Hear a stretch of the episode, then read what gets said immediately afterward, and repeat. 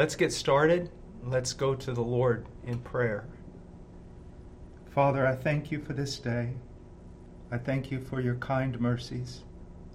And I pray, dear God, that your good spirit will help us to teach your word and not only teach it, but Lord, set our hearts to obey it. Oh God, we are so small, so unwise, so in need of, of your power to strengthen us, to keep us from sin, to be able to do virtue, to carry out the ministry. We need thee, O God.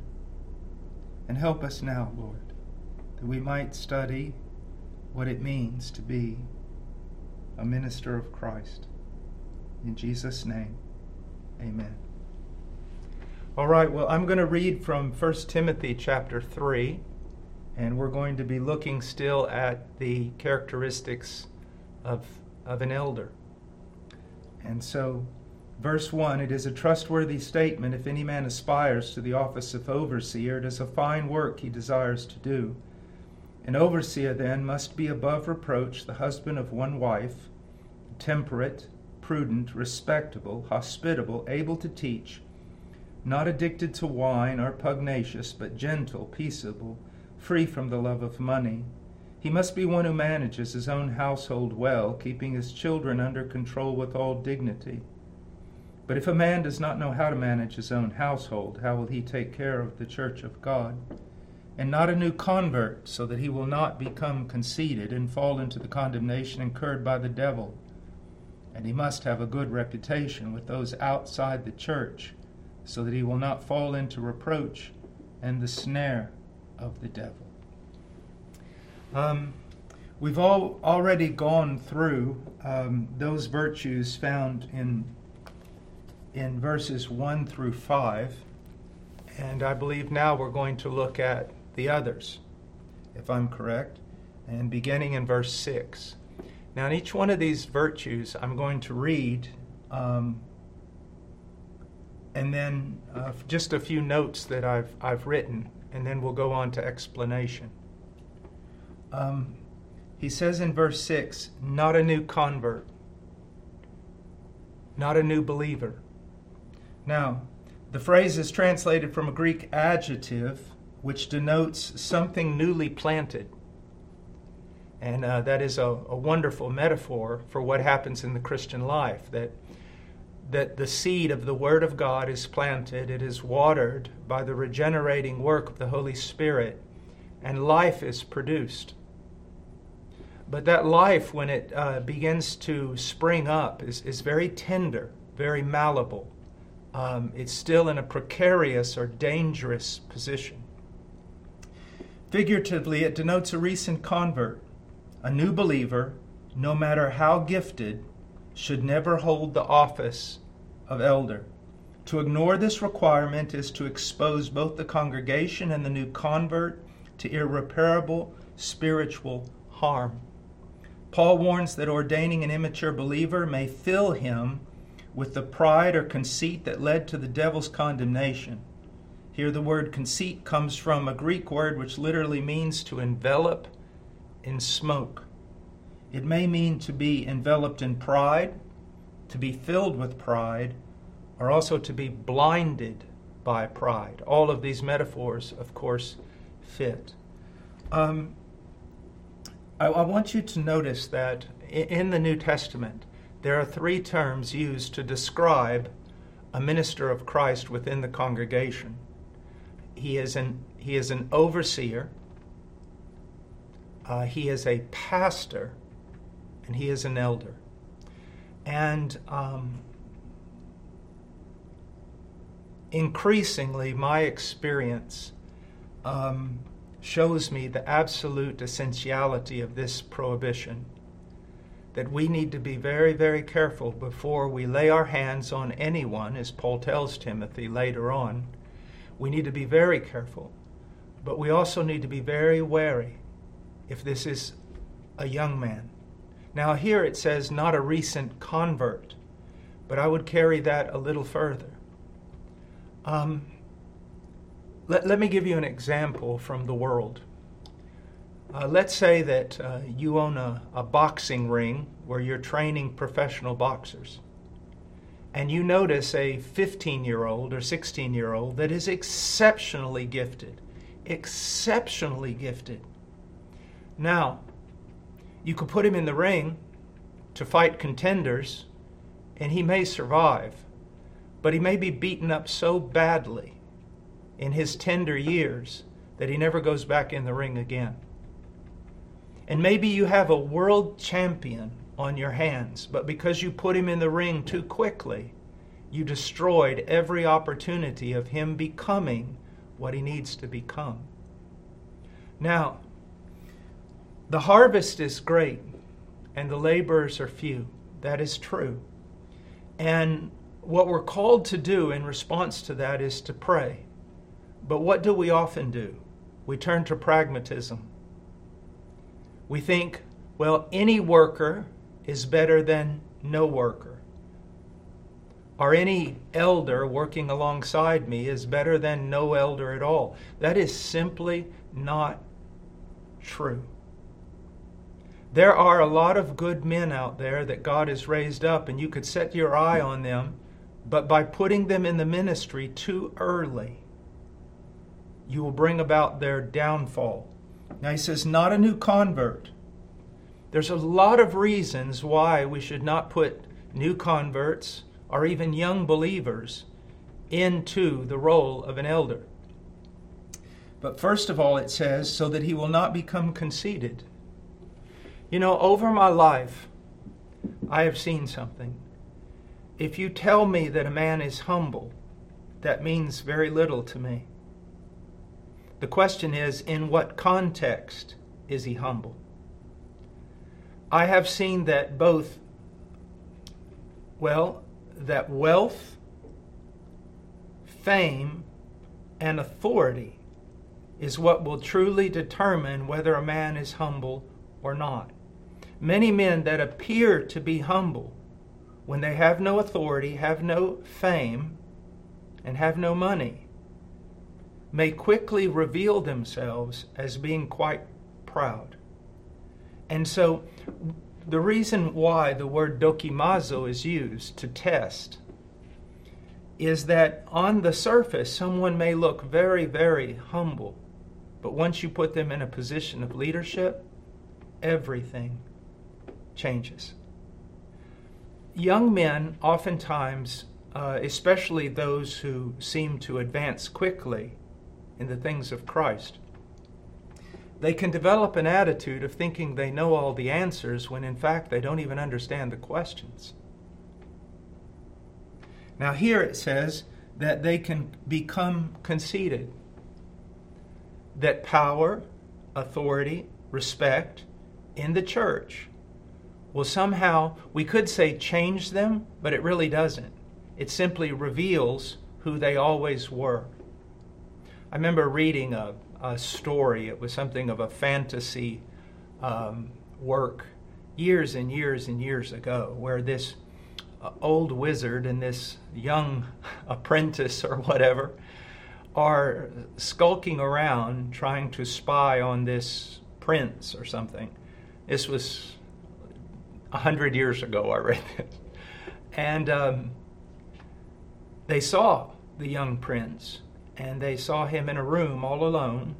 And then all of a sudden, this handsome young prince turned into a horrific looking dragon. And the young apprentice said, Oh my, the prince has turned into a dragon. The, the old man said, No, the prince has now revealed what he always has been. And but there are young men that have great possibility, but if they're put into the ministry too early, especially in the role of elder, they can fall into what? They can fall into the snare of the devil. They can be tempted with conceit, with power, with abuse of power, and eventually it will lead to their downfall and the downfall of the church. Now, I want to say something here that I don't want to mention names, but I have talked to recently because I've been concerned about something. I have talked to some very godly and well known men. If I mentioned their names, you would probably know them. And I shared with them a concern that they said they themselves uh, were concerned about. That prior to probably 10 or 15 years ago, there wasn't uh, much talk with regard to elders in the context of evangelicalism or especially the Baptist church. Pastors were pastors. And usually, what happened was there was a congregation, it was congregationally led, and then you would have one pastor and maybe maybe deacons.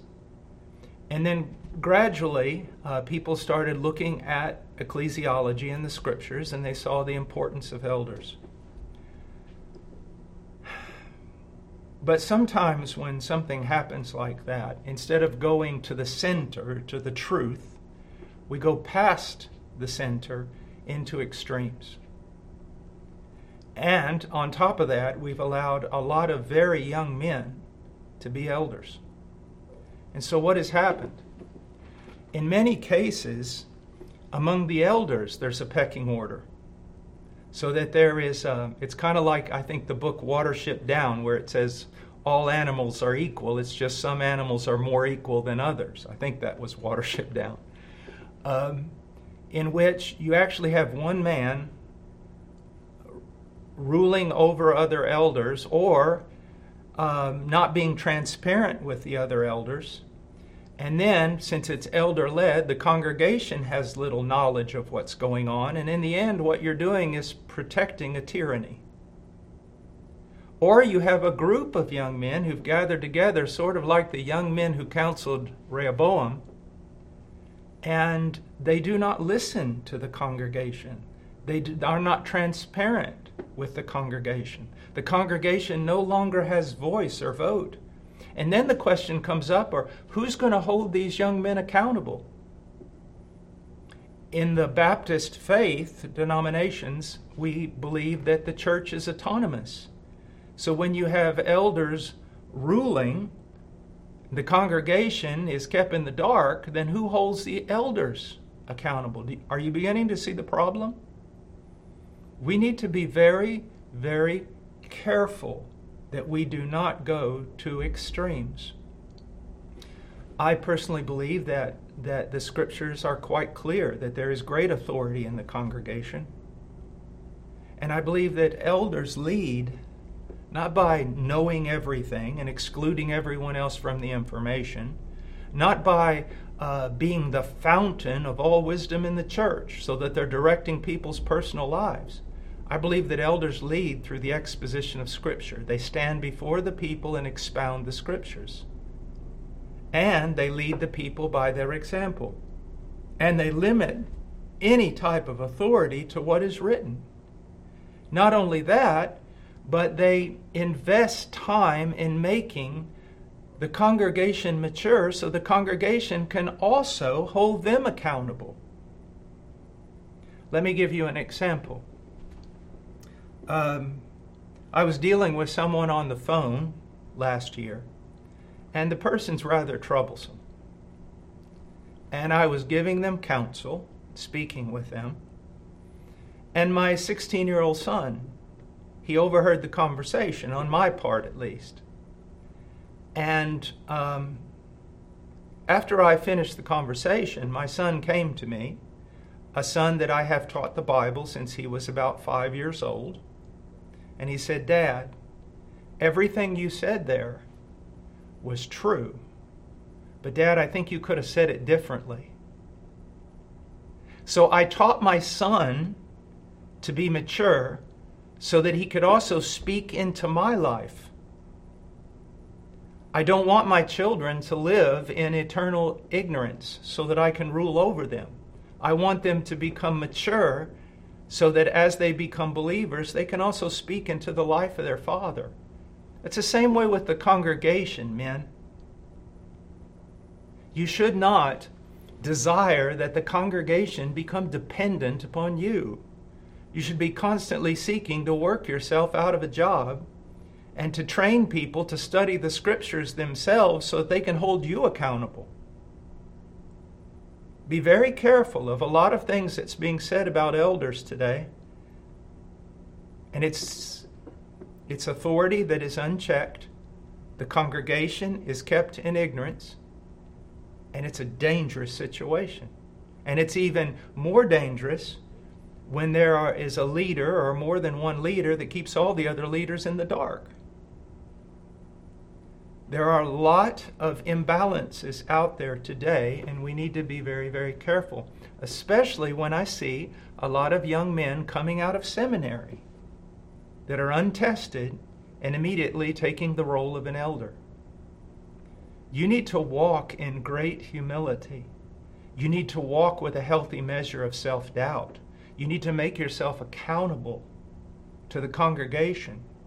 You need to train up the congregation. Ephesians chapter 4, verses 11 and 12. So that the congregation is also ministering and walking together with you. These things are very, very important that I think, I fear that a lot of young men, they're too confident in themselves. They're not putting up parameters, biblical parameters. Another thing that's very important is when elders are constantly dealing with things and keeping the church in the dark. Uh, I told a group of elders recently that, you know, if, if those epistles from the Apostle Paul had been sent to you, you would have cut out most of it, kept it for yourself, and hidden it from the church. But notice that Paul wrote to the church first. Notice that he didn't say, Elders, tell the church this. He wrote directly to the church. Not only that, he, di- he didn't say, Husbands, demand that your wives submit. He wrote directly to the women. He didn't say, Parents, tell your children to obey. He wrote directly to the children. Be very careful of, in the name of leadership and authority and power, that you're not cutting the church out of its responsibility and putting yourself in danger. And I see a lot of young men doing this, and they need to be very, very careful. Also, I think if that it would be much more comforting if if especially young men were using the word pastor or shepherd more than elder. Although elder is a biblical term and should be used appropriately, I think if we want to set forth what we really are, we're, we're shepherd servants. We're shepherd servants. Do you see that? And, and let, let me say this also. I, I think it, when I was a young man and old, older, to me he was real old, but now I'm older than him um, at the time, um, a Peruvian pastor came to me uh, the church that I had planted in Lima was growing very fast and was now in a cinema, and it was mainly new believers. And he said, Paul, I want to talk to you about idolatry. I thought, wow, that's serious. So we met one day, and I said, What do you mean? He said, When someone comes to you, now he says, I'm not talking about a, a matter that's crucial or critical or must be dealt with quickly. But let's say someone comes to you and says, you know, I'm struggling with loving my wife or I'm struggling with patience. What do you do? And I said, Well, I open up my Bible and I counsel them. He said, Exactly. You're leading your people into idolatry. And I thought, What do you mean? Now, he was saying it in an exaggerated way in order to press a point. He said, Paul, they came to you they came to you. Did they go to the Lord first? Or did they come to you first? Are you teaching them to come to you first? Or are you teaching them to go to the Lord via study of the Word and prayer? And I asked him, I was probably 28 at the time. I said, What do you do? And he says, Again, let me put this important exception if they're in a terrible state, if it's a crucial matter, I'm going to deal with them immediately in Scripture. But when it's not, and they come to me and say something like, I'm having trouble loving my wife, the first thing I ask them is in your study of Scripture and in your prayer life, what is God showed you? And he goes, For the most part, they, tell, they would tell me, Well, I haven't done that. I came to you. Exactly. Why did you come to me and not go to the Lord? And I said, Well, then what do you do? He says, I, I tell them, Go home for a week or two. I want you to study the scriptures and I want you to pray, and then you come back and tell me what God showed you about this matter. And he said, Usually, when I say that, when they're brand new, they say, Well, I don't even know where to look. So he says, So I have printed out a sheet with all the citations of all the verses they need to read with regard to the matter. And I say, Here, go home, look these up, read through them, pray, and then come back to me and show me what the Lord has showed you. And he said, You know, Paul, when they come back, I have to help them probably a bit with their hermeneutic. I have to help them see, you know, maybe they didn't consider other texts when they were making their decision regarding the interpretation. He said, But Paul, do you see what I'm doing? I'm sending them to Christ. I'm sending them to the Word. I'm teaching God's people to depend on Christ, to depend on Scripture. Now, let me add to this. Um, I've said that a pastor needs to work himself out of a job. There's one sense in which we never work ourselves out of a job because people will always need us, just like we will always need people.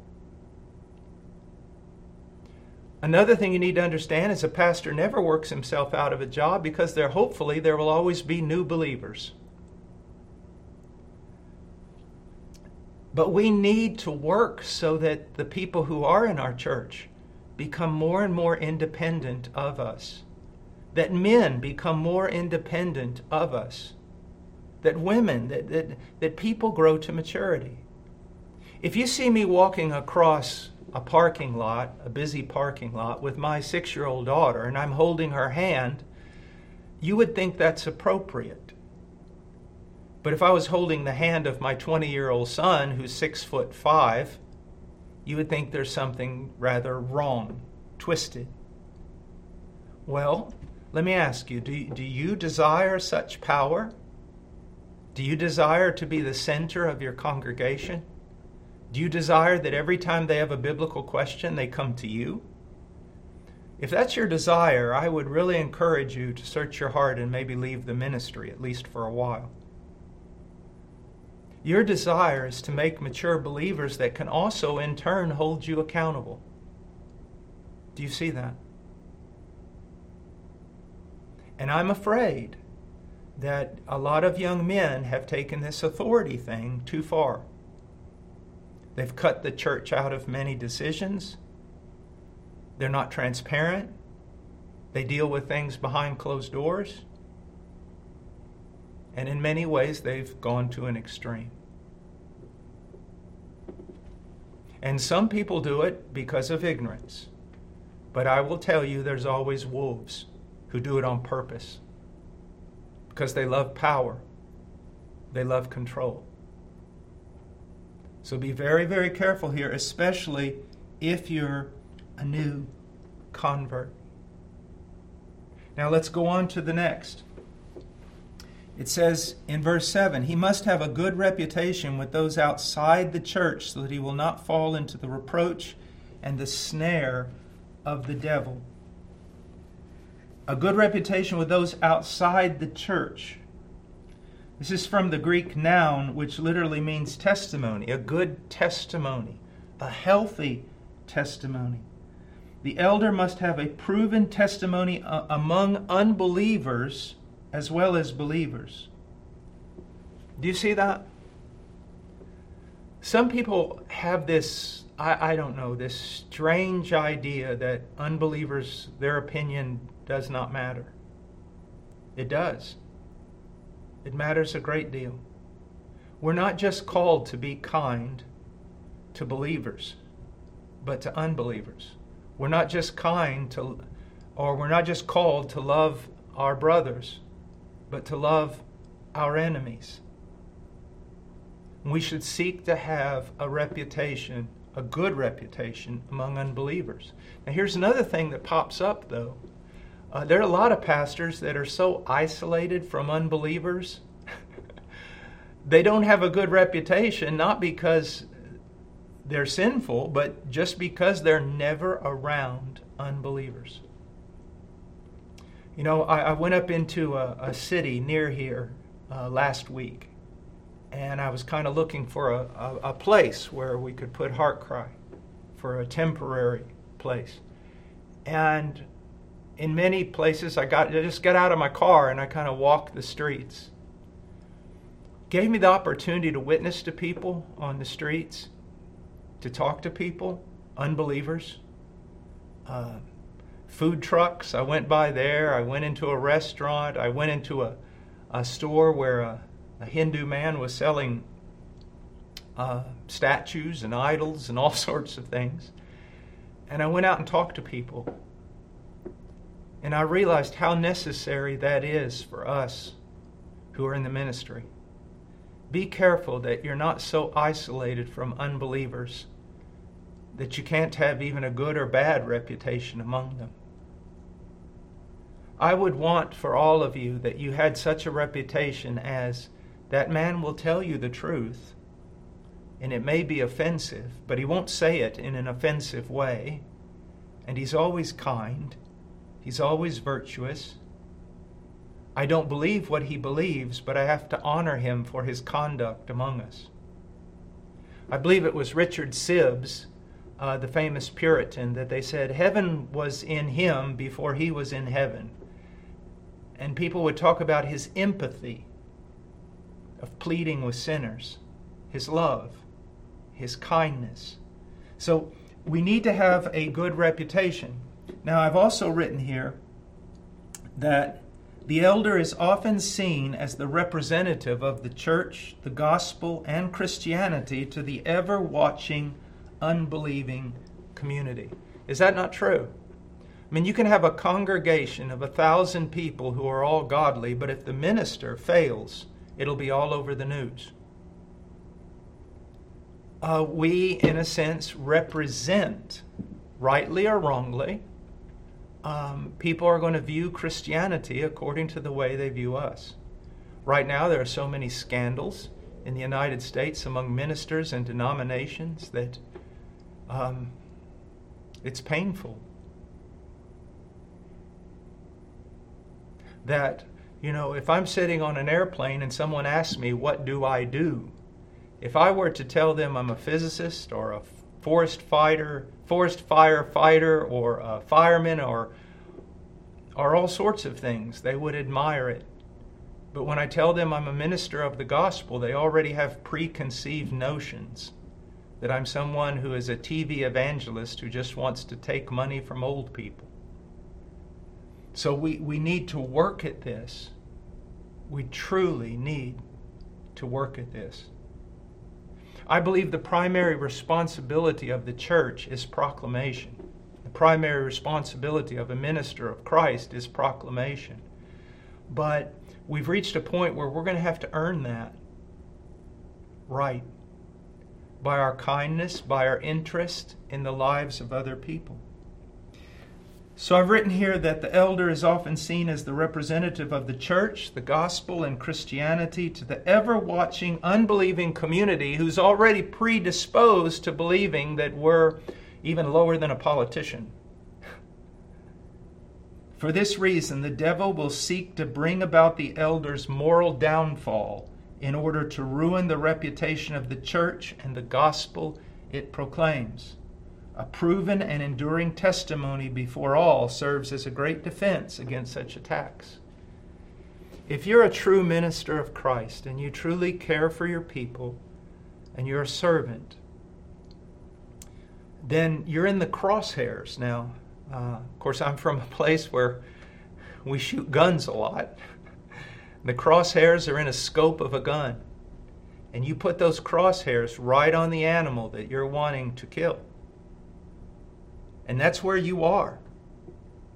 Even if you're not famous or well known, even if you've not published many books, you need to know that if you are a faithful minister of Christ, you're in the devil's crosshairs. If you're seeking to be a faithful husband or father, you're going to be in the devil's crosshairs. To the degree that you've been given authority and exposure, you are going to be in the devil's crosshairs. I have known some men, uh, I know men who have been so mightily used of God. And I see young men that want to be like them. They want to be used that way. And I kind of have to warn them you really don't want that. Because you have no idea how much that man has had to suffer. It is horrific sometimes. Okay?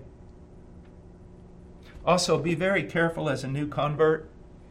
Um, we'll go back to that for a minute about making boastful remarks regarding the devil or boastful challenges regarding the devil. If it was not for the grace of Christ, his protecting spirit, if it wasn't for his sovereignty, he would swallow us up in a millisecond. He would destroy everything about you. You are in constant need of Christ's grace and Christ's protection. And there needs to be a healthy level of fear. The first thing you should pray when you get up in the morning is, Lead us not into temptation, but deliver us from evil. You cannot stand against him. Young man, you cannot stand against him. And if you think so, it's never it's because you never looked down the mouth of that lion. Only Christ can protect you. You know, um, when I was younger, I'll never forget, someone introduced me as a, a cross between the Apostle Paul and Indiana Jones. Well, I'm neither, that's for sure. But yeah, I've been in a lot of strange places and experienced a lot of, been in dangerous places. But here's what you need to understand left by myself in those places, I wouldn't have made it a second. All my times in the jungle, I did okay because I had people with me who knew the jungle.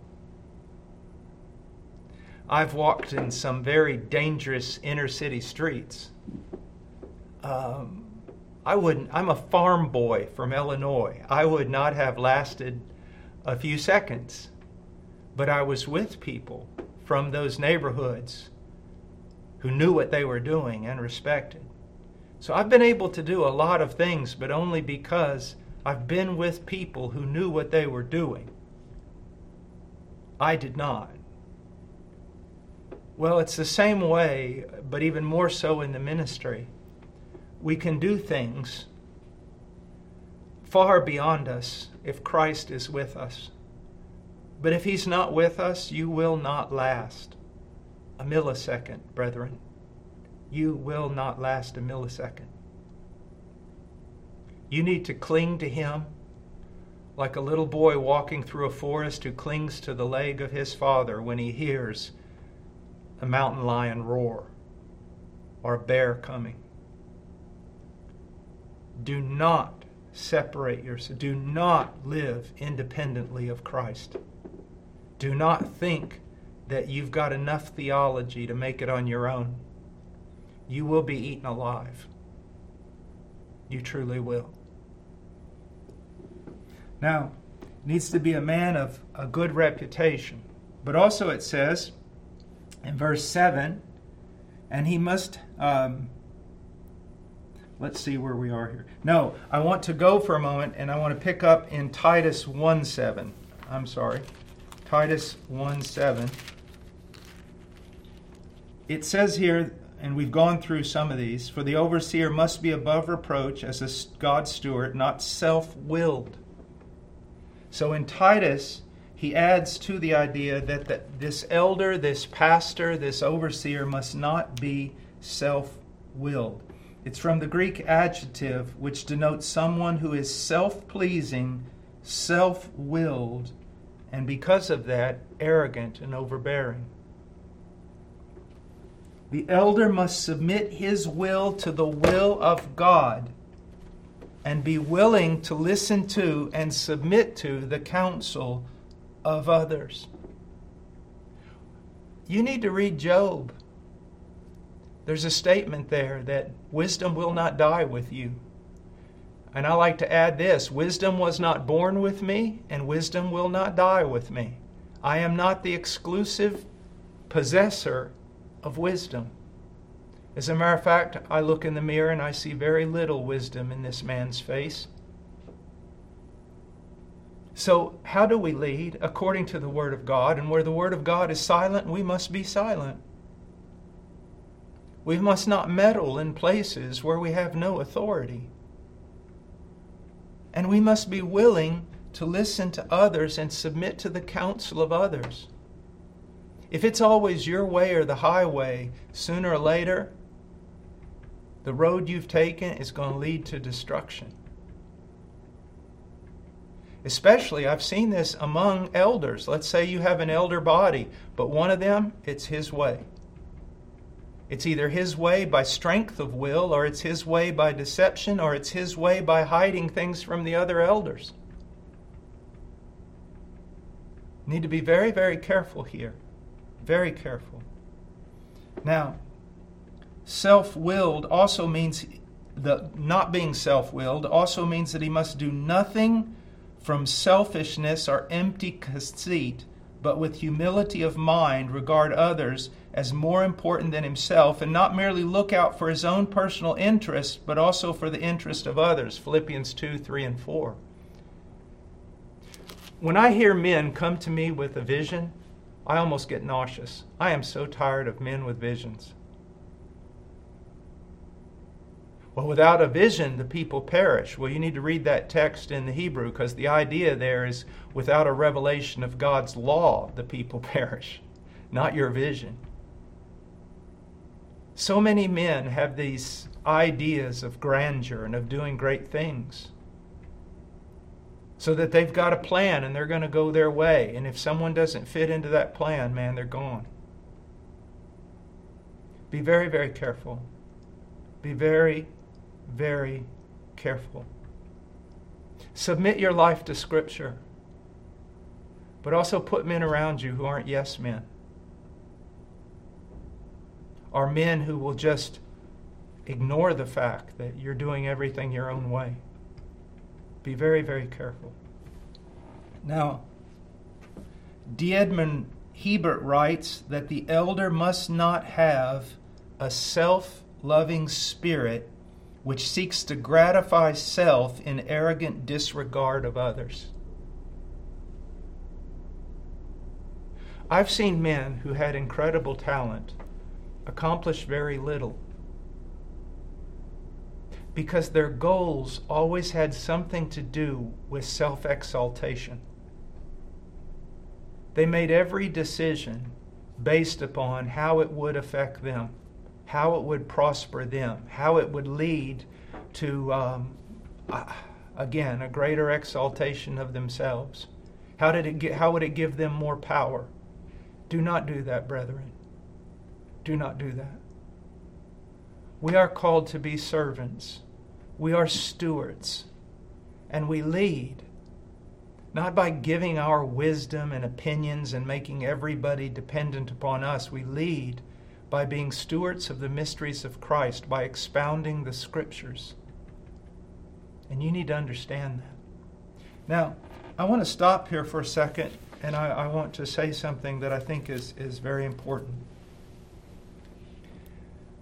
I know that many of you are reading the Bible and studying the Bible because maybe, well, you're preparing sermons, or maybe you're still studying theology in, in a seminary or, or something. But, brethren, how many of you are reading through the scriptures just to feed your own soul? How many of you are feeding on the scriptures, communing with God in the scriptures? You're not reading through the scriptures so that you can preach a better sermon or so that you can uh, write a book or, or be an expert in the next pastor's meeting in, in France or Quebec. But you're reading through the scriptures that God might speak to you through the scriptures, that He might give you insight, that He might change you to be more knowledgeable in a, in a, but in a real experimental manner. Over the last uh, several years, I have passed through more trials than I ever thought I would have to pass through. In the last several months, I have passed through a difficult trial. And I have found that that even though I would study hours and hours a day, it was usually for research on a book or the Gospels or a sermon. But I found myself in, my, in the time of my darkest need, just on my knees beside my bed, reading through the scriptures and marking up my Bible everywhere. I never liked marking up my Bible because I, I always wanted it pretty. my Bible looks like a chicken ran across it with ink on its feet. Marking up, underlining, looking at it, pleading with God, seeing things I've never seen before, not because I want to write them in a book, but because I must hear from God. It's this type, of, you say, well, why do you bring this up now? It's this type of studying, this reading, that, that causes you to see things about yourself and that will keep you from being self willed. You can read through the scriptures without an application ever being made to you. And that is very dangerous, extremely dangerous. Oh, brothers, I would have you on your knees reading through the Bible every day just reading through Scripture.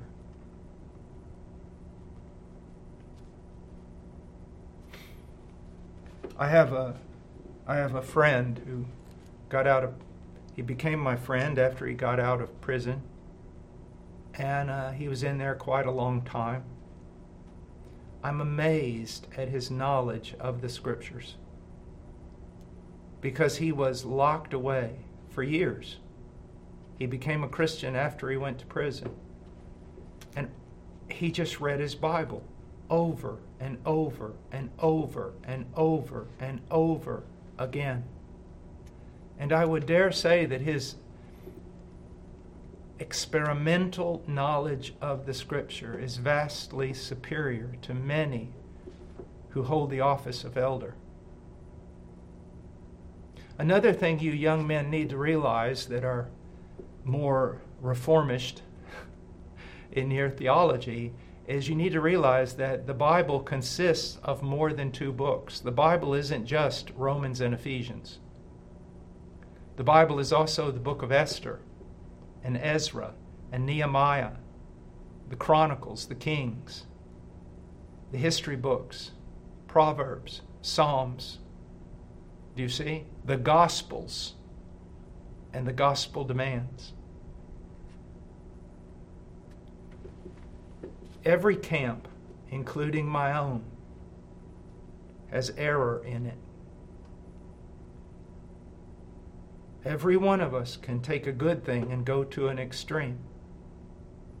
Every one of us need to be very afraid if the big moment in our day is not reading through the scriptures to feed from the scriptures and crying out to Christ because we need him so desperately.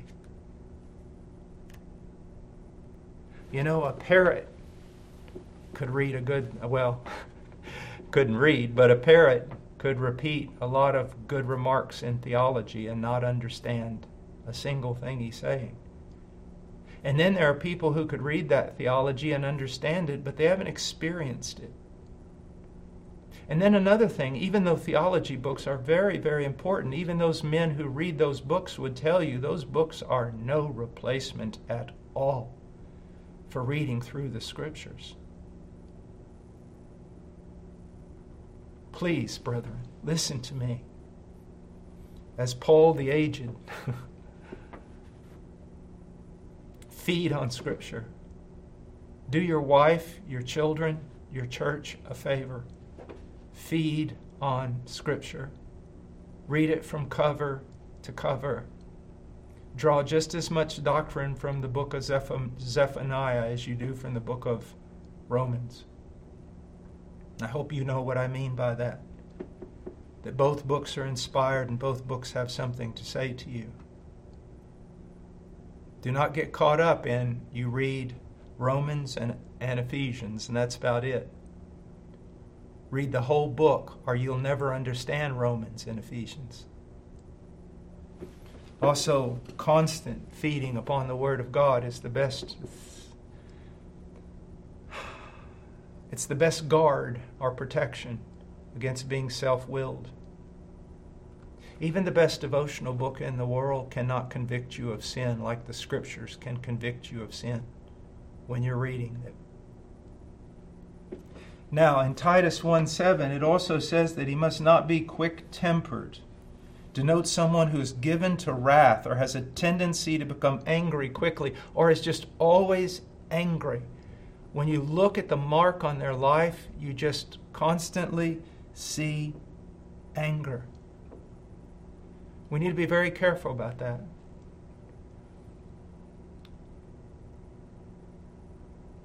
There is an anger, there's a righteous anger, but we need to be very, very careful. Very careful. And at times, Christ was angry. He turned over the tables of the money changers. I mean, he came after them with a whip that he himself made. But he was not an angry person. Sometimes his anger seemed to overflow, but he was not an angry person.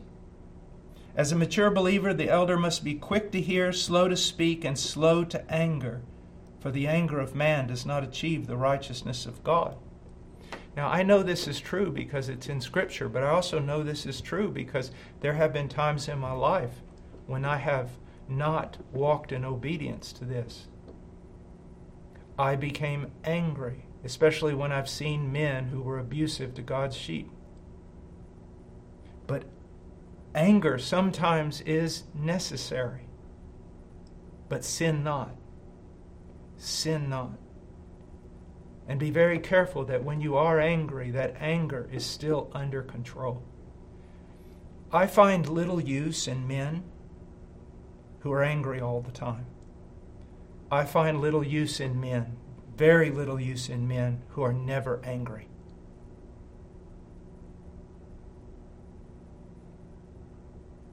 I, I, one time I was, te- well, several times, I, especially back 25, 30 years ago, I would teach on the wrath of God, and people would come up to me and say, My God is not an angry God. If I had a dime for every time I heard someone say that. And I go, Really? I said, What would you think about a person who you walked up to them and you said, How do you feel about Auschwitz and the extermination of six million Jews? How do you feel about it? Does it bother you? And the person said, No, it doesn't bother me. How would you feel about slavery in the colonies? How would you feel about that?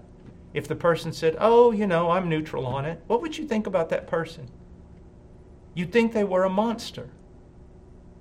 How do you feel about millions of children every year being killed in the womb, and now politicians saying that not only that, but after a child is born, there ought to be like a period of one month where you can abandon the child so it dies on its own? What do you think about that? Does that bother you? No, that, that doesn't bother me. You know, whatever, whatever. What would you think about a person who had that kind of attitude? You would think they were a monster. my dad was, um, he went to, when he went to church, he went to an African American church. And he worked with African Americans in different things, of projects and things like that. And I remember one time something happened, and my dad got so angry, I thought he was going to explode because of something somebody said. But he was right to be angry. Did you see what I'm saying? So if you're never angry in a world full of injustice, then uh, really, what are you? There's a right to be angry, but that anger has to be under control. It has to be anger that is, is, is in accordance with the Word of God. And sometimes I can tell you that, that I've been angry. Maybe for a right motive, but in a wrong way. So, again, this is something that requires um, a balance. You see a man abandon his wife and children to poverty. If that doesn't stir your heart, there's something dead inside of you. But you have to react appropriately. Okay? But at the same time, you should not be an angry person. I know people who are in discernment ministries. Um, they're kind of like apologists, and they, they do a very good job. They're very Christ centered. Sometimes they get in the thick of things, and it's they have to say some hard things, but if you know them and you know their life, you know they're not an angry person who just wants to grind an axe with everybody. But then there are other men who truly are angry all the time, and all they want to do is fight, and that's not right. So you see, in the Christian life, there's a balance, isn't there?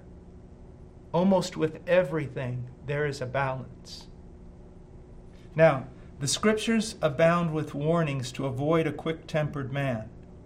A fool always loses his temper, but a wise man holds it back. Proverbs 29:11. Do not associate with a man given to anger, or go with a hot-tempered man, or you will learn his ways and find a snare for yourself. Proverbs 22:24 through 25. A quick-tempered and angry man will often produce a quick tempered and angry congregation. One of the things that you need to realize is that congregations, for the most part, will take on something of the personality of their leaders or leader. And that's why it's so important for you and I to be balanced. And it's why we should walk in such humility and be willing to receive the correction of others because that balance is very, very delicate. There was a preacher by the name of Conrad Murrell. He'll never be famous, but he, he was truly a man of God who had an impact on so many lives. And he used to say that walking on the truth, walking in the truth, was a very difficult thing. It was like walking on the edge of a razor blade and you could fall off either side. You can be a person who's angry all the time. That's wrong. You can be a person who's never angry, and that's wrong. We must be controlled by the Spirit. Now, not quick tempered. Then he goes on in Titus 1 8 to say that he must love the good. Titus 1 8. Um, loving what is good. It's from the Greek adjective which denotes someone. Um, well, the entire phrase is translated from the Greek adjective, uh, which refers to someone who is a friend or lover of the good. Now,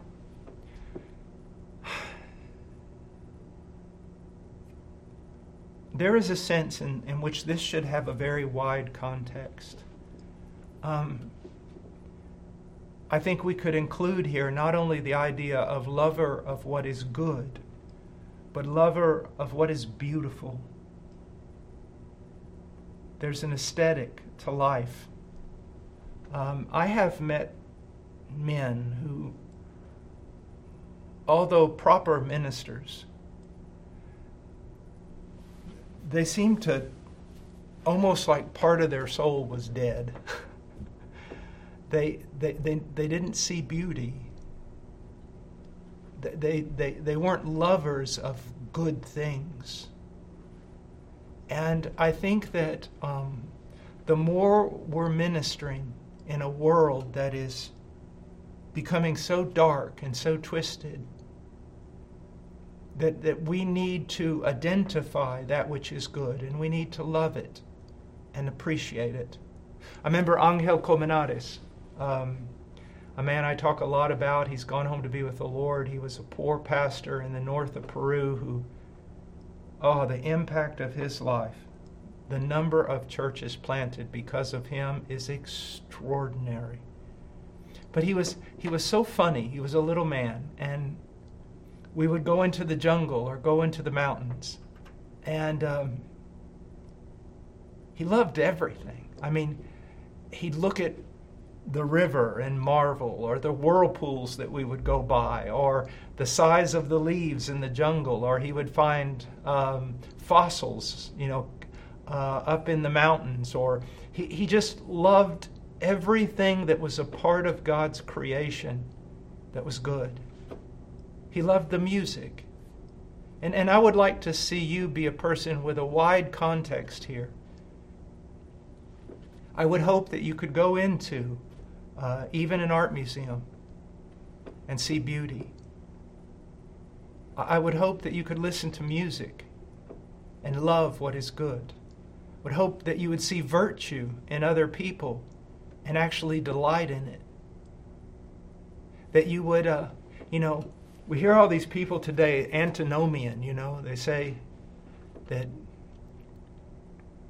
the law is not for us today and all these different things. Now, certainly the law has to be interpreted correctly in light of the gospel. But I don't hate the law. I'm not saved by the law. I'm no longer condemned by the law. But there's nothing in the law that I find offensive. I find it wise and beautiful. Do you see? The commandments of God are not burdensome. Learn to appreciate that which is good. And know that anything that is good is somehow the result of God's good work, of God's grace. Th- this type of attitude is so important because there's so much darkness, so much evil, so much ugly in the world that you need to purposely seek to set your mind on good things. The scripture, the gospel, virtue, and every beautiful thing that comes forth from that. Every beautiful thing that comes forth from the grace of God. Admire the goodness that you see in your wife the goodness you see in your children, any goodness. To be otherwise is to become a very closed and, and dark and cynical person. Love what is good. Deeds, words, and people. Look for the good. As ministers of the gospel, we must deal with sin. We must call it out. Must fight against it in our own lives. Must help others who are struggling with sin. And I'm sure that you men talk to a lot of people about their sin. Have you ever walked up to somebody and talked to them about their virtue? On the news, we almost never hear any good news. There's good news out there, isn't there? But good news doesn't sell. So you'll turn on the news tonight and it'll all be bad, or at least most of it, right? We'll talk to believers when we see that they're in sin. But have you ever talked to a believer when you've seen a virtue and admired it and encouraged them in it?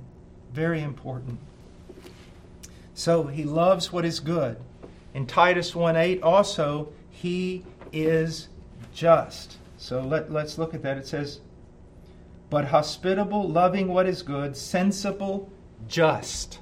He's just. Now, what does this mean? It's from the Greek adjective which denotes that, um, that the elder, number one, lives in a manner that is conformed to the character and will of God. The standard for all justice and equity, the standard for all righteousness is the character of God revealed in the will of God. So he, he seeks to conform his life not to this world's standard, but to God's standard of justice. Furthermore, it can refer that he's upright in his dealings with others inside and outside of the church. He's just. He's not ripping anybody off. Three, he is fair and impartial in his judgments, especially those concerning the church. He's not swayed because one man is poor and another man is rich. He's not swayed either way. He's not going to give favor to the rich man, nor is he going to give favor to the poor man. He's going to deal with things justly. In his own personal finances, he's going to not be trying to cheat the government. He's going to be just. He's going to be just in all his ways, which again primarily refers to his conformity to the character of God as it is revealed in the Scriptures, as it is revealed in the will of God. So he is just. Also, in Titus 1:8, he's devout, but hospitable, loving what is good, sensible, just, devout. Now, the word devout uh, comes from a Greek adjective which denotes one who is pure or unpolluted from sin.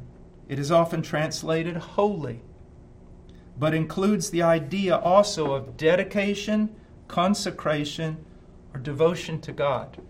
Now, here's what I want you to see being devout is just not simply separating yourself from that which is evil or wrong or off colored. It's not just separating from sin, it is separating ourselves unto God. If you just separate, look, if you just take away sin, that's not enough. If you just take away sin, you're going to return to sin. You've got to take away sin and add something else. Something needs to fill that gap. And it's not just obedience, it's not just rules of righteousness. You fill the gap with God. It is separation from sin in order to be devoted to God. Devoted to God. The elder is to consciously and painstakingly separate himself from all that defiles or pollutes and devote himself to God and his service. You see, separation and drawing near. Separation from all that pollutes, drawing near unto God, and committing oneself to God's service. Paul the Apostle manifested such devotion in his own life and ministry. In 1 Thessalonians 2:10, he wrote to the church, "You are witnesses, and so is God." Now, look at that not only were they witnesses, which is important, but their witness is fallible. He said, but God, who interprets everything correctly, is also a witness. Paul writes, You are witnesses, and so is God, how devoutly, same word, and uprightly and blamelessly we have behaved toward you. And so here, devotion is also related to being blameless and upright. Now, young men, we need to be very, very careful of legalism. Legalism is deadly. It is deadly. And legalism is, it comes from and goes back to pride and self exaltation. We have no righteousness of our own apart from Christ. Please understand that. But I am really disturbed at a lot of young ministers who not only seem to have a broad liberty, but to flaunt that liberty so quickly in front of other believers. You need to be very, very careful of that because that's not love. That's not love. We need to be holy, not legalist, but we ourselves need to separate not only from sin, but that which simply is worthless in light of the gospel. And we need to give ourselves to higher, nobler things. And though we disdain all legalism, and we do recognize that as Christians we have liberty, even those liberties that are granted us in the Scriptures, we will be careful in our use of them so as not to offend a weaker brother or sister in Christ. Now, in Titus 1:8 it goes on says hospitable, loving what is good, sensible, just, devout, self-controlled. Self-controlled. This is extremely important. It's our last uh, qualification. Comes from the Greek adjective which denotes that someone is strong or possesses mastery of something, such as a profession or craft. They're a master of it. The elder must demonstrate a mastery over himself, his thoughts, his words, his deeds, his passions and appetites, his strengths and weaknesses. Self control is also one of the manifestations of the fruit of the Spirit, Galatians 5:23, and evidence that one is filled with the Spirit. Now, this is especially important when we talk about, remember, we've already talked about anger and that sometimes it is more than appropriate to be angry, but we must learn to control our anger, to line it up with Scripture. Now, a mastery over oneself, a mastery over our thoughts. I still find this difficult. The I, I don't know if this originated with Martyn Lloyd-Jones, but I think I've read him to say, you know, do not let your heart preach to you, but preach the Word of God to your heart. We can have so many aberrant thoughts that are produced in our own heart that come from the suggestions of other or even worse are the result of the demonic we can be carried away by wrong thinking, by wrong fears, by unfounded anxiety, by unfounded accusations, by, by so many different things. And so we need to have mastery over our thoughts, our words, and our actions, our passions, our appetites, physical and internal. You see. And this is something that requires the Spirit's power.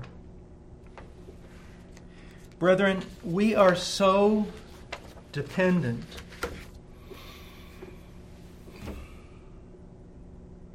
We're so dependent upon the Holy Spirit. Um, I've lived decades longer than most of you.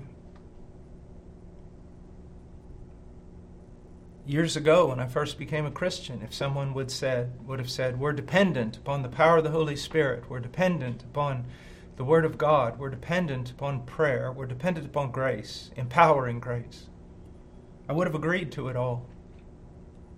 Sincerely, I would have agreed to it all. But I realize now I wouldn't even have understood what I was agreeing to. As the years pass, I see more and more absolute necessity of Christ's power in order to not only attain to but maintain any form of virtue. Do not reach an old age lamenting that you gave yourself too much to busyness. I think it was Martyn Lloyd-Jones I'm sure it's been said by many. I never met a man who on his deathbed regretted that he read the Bible too much. I never met a man on his deathbed who regretted that he prayed too much or depended upon Christ too much or lamented that he depended upon himself too little. No, never. Never. You see, you young men need more than a seminary. Seminary is good if you're in a good one. but you need more than that. You need to spend time alone with God. Lay aside as your priority any sort of plan or vision and make your priority knowing God and being Christ like.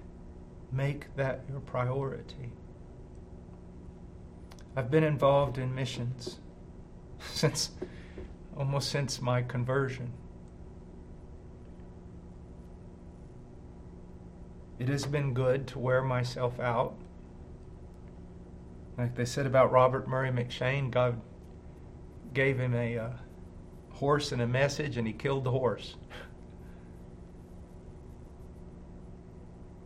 But if I could go back, I would spend less time in activity and even more time alone with God, feeding upon His Word, not just studying it so that I can know more than the next guy at the Bible conference, but feeding upon His Word. Just read it. Just read it. Relish it. Digest it. Feed upon it. Pray. Pray, pray, pray. The greatest gift, maybe, that God could ever give you would be a revelation of your weakness. You see, He could reveal His strength to you, but it would make very little difference in your life if you didn't realize how much you needed it. So please, think about these things. All right. Well, I wrote something here for a conclusion, and then we'll pray. To conclude this study regarding the character requirements of elders, it is important to iterate three great truths. First, these requirements are not simply things to consider when selecting elders, but are actual requirements of eldership. To ignore these requirements are to overlook serious character flaws in an elder's life is to allow an unqualified man to lead the church. I don't care how smart he is. As a matter of fact, any natural gift that is not submitted to God and God's Spirit is dangerous. Second, well, I guess it is. No, second, the elder must be above reproach in all these character traits. This does not mean that he must be sinless, but that there must be no character flaw or ongoing sin that would actually disqualify him. Oh, brothers, listen to me.